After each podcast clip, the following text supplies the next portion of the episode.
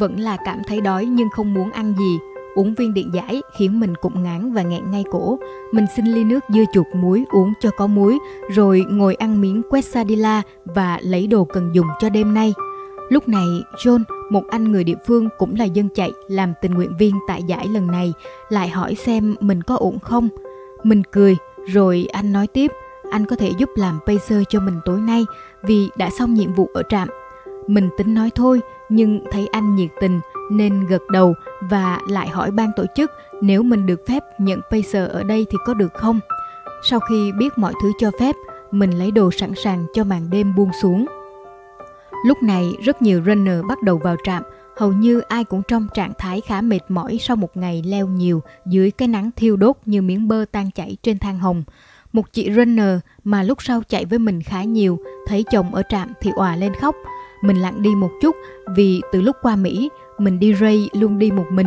Mỗi lúc thấy mọi người có gia đình đón, mình nhớ cảm giác có gia đình và bạn mình ở đó, vui ơi là vui. Có người để chia sẻ cảm giác lúc đó thôi cũng đủ rồi.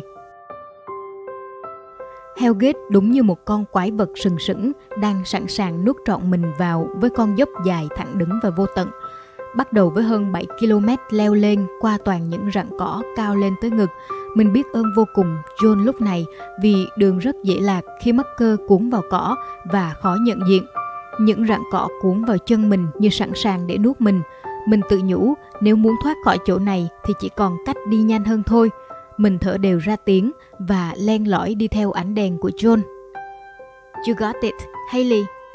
John vừa leo vừa quay lại động viên mình. Mình vừa đi vừa lẩm bẩm theo John. You got this, kiên cường lên Hayley mọi thứ rồi sẽ tốt thôi, chắc chắn thế.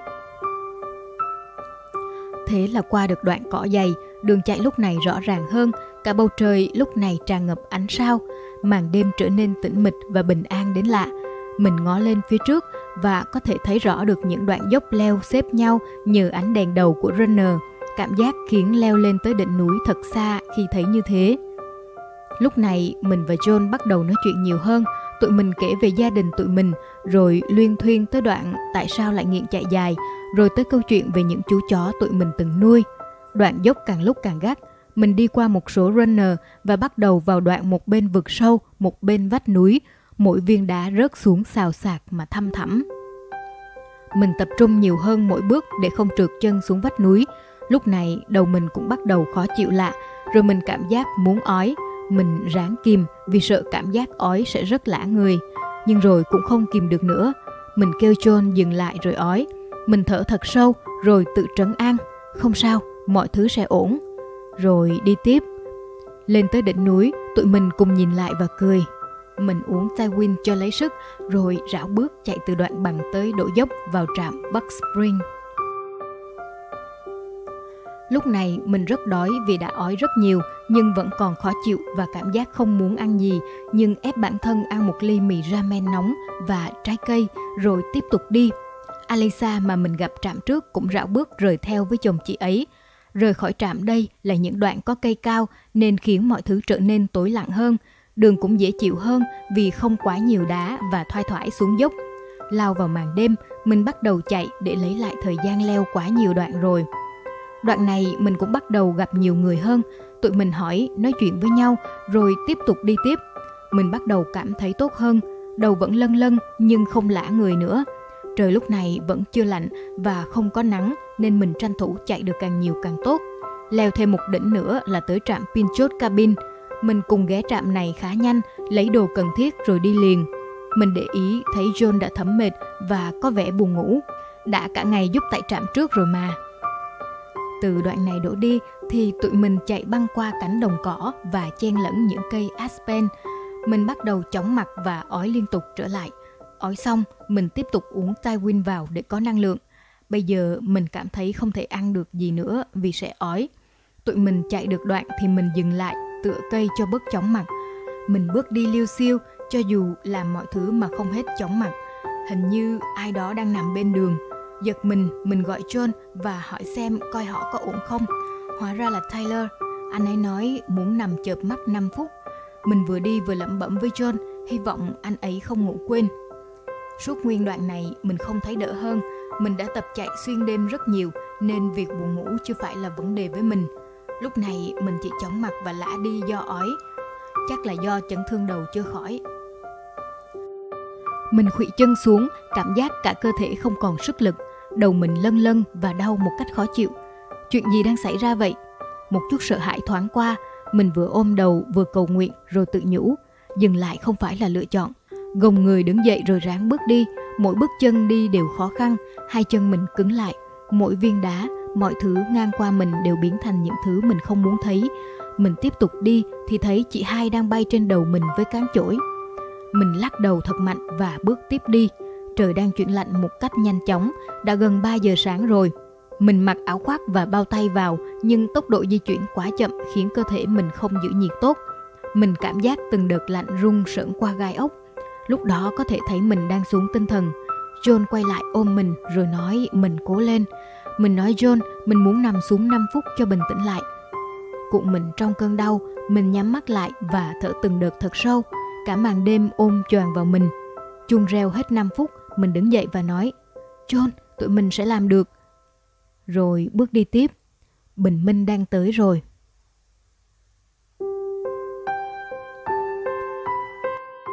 Nếu ai đó đã từng chạy xuyên ngày xuyên đêm, chắc hiểu được cảm giác của bình minh sau một đêm nó ý nghĩa như thế nào. Cho dù đêm đó mọi thứ có trở nên đen tối ra sao, suy sụp ra sao, thì bình minh luôn mang lại cả sức sống mới, một bắt đầu mới.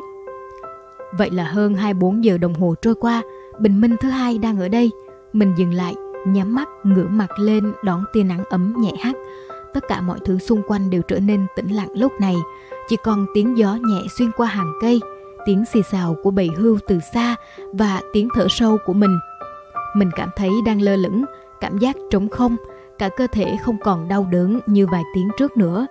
Bỗng nhiên hai hàng nước mắt tràn qua bờ mi, mình vẫn chưa nghĩ mình có thể tiếp tục bước đi sau một đêm lạnh thấu xương. Mỗi bước đi đều trong cơn đau đớn và ảo giác liên tục xuất hiện. Mình không nhớ nổi đã phải tự bảo bản thân phải kiên cường lên, không được từ bỏ bao nhiêu lần. Bình minh luôn thế, xoa dịu mọi nỗi đau, mang tới ánh sáng sau một đêm tối tăm và đem niềm hy vọng vượt qua vực sâu. Tới trạm Houston Bros, mình ngồi xuống im lặng trong góc trong khi chờ John lấy nước. Tình nguyện viên có lẽ đã chứng kiến nhiều người giống mình qua trạm nên họ hiểu rõ mỗi điều họ làm để hỗ trợ mình từ lấy đồ dùng tới động viên đều rất sâu sắc và ý nghĩa và mình biết ơn biết chừng nào. Cảm ơn mọi người. Sau trạm này thì tụi mình chạy ra đường đất và đổ trở về lại trạm Washington Park, nơi mà John đón mình lúc tối qua. Mình kết hợp vừa chạy vừa đi bộ nhanh đoạn này cho tới trạm. Mình đã không ăn được gì hơn 12 tiếng rồi và cảm giác rất đói nhưng không ăn được gì. Mình lôi chai sữa Ensure mang theo ra uống để lấy sức leo đoạn tiếp theo. Trời mới sáng nhưng đã bắt đầu nóng lên rất nhiều. Sự chênh lệch lớn của nhiệt độ khiến ai cũng khó chịu trong người, mặc dù ai cũng dường như đều lường trước được điều đó và nó là một phần góp nên kỷ niệm cho chuyến đi. Mình đứng dậy cảm ơn rồi rời khỏi trạm. Tiếng vỗ tay, tiếng động viên của mọi người làm tan biến đi cả khoảng trời tĩnh mịch trong mình lúc đó. Lúc này John cũng dừng lại, mình ôm anh thật chặt, cảm ơn cho đêm qua đã đi cùng mình. Ôi, cái môn thể thao đáng yêu này, từ một người xa lạ với nhau rồi thành bạn hữu thân tình chỉ sau một đêm chạy cùng. Sắp tới là đoạn quay đầu trở về lại Geronimo, mình cũng leo và độ dốc đoạn này lúc trời nắng ngày hôm qua. Đây là đoạn được 130 km rồi, vẫn là cảnh tượng quen thuộc của runner, người leo, người khuỵu chân xuống đất ỏi, người chữ thề. Mình cũng không biết làm gì ngoài cổ động mọi người cố lên rồi im lặng bước tiếp. 6 km leo thẳng đứng lúc này giữa cơn nắng ngày thứ hai, cảm giác thật dài. Mình bắt đầu lôi gậy ra dùng để có cái tựa vào, chứ mình cũng chưa quen dùng gậy. Lên tới đỉnh, mình dừng lại nhìn cả thung lũng đá một lần nữa vì đây là lần cuối mình thấy nó cho chuyến đi này và chỉ biết wow, đẹp quá, hùng vĩ quá, nhưng cũng tàn nhẫn quá. Cái tàn nhẫn mà khiến bao người mê nghiện để tới đây, lang thang hơn một ngày giữa cái khắc nghiệt của Arizona chỉ để được chiêm nghiệm cái tàn nhẫn ấy. Đổ mình theo con dốc, nói là chạy nhưng thực ra mình cà khiển để đổ dốc Lúc này mới thấy là gậy hiệu quả, nó giúp mình đổ dốc đỡ mỏi hơn. Hailey, I found you. Wahoo! Mình giật thoát mình quay lại. Tyler, cuối cùng lại gặp nhau. Mình tưởng chắc không bao giờ gặp lại anh. Anh kể anh ngủ quên gần 2 tiếng nên tính bỏ cuộc. Cả hai đứa mình vui quá khi gặp lại. Mình kể về tối qua của mình nó khó như thế nào, rồi tụi mình nói về con dốc cuối cùng sắp tới, con dốc khắc nghiệt nhất của giải.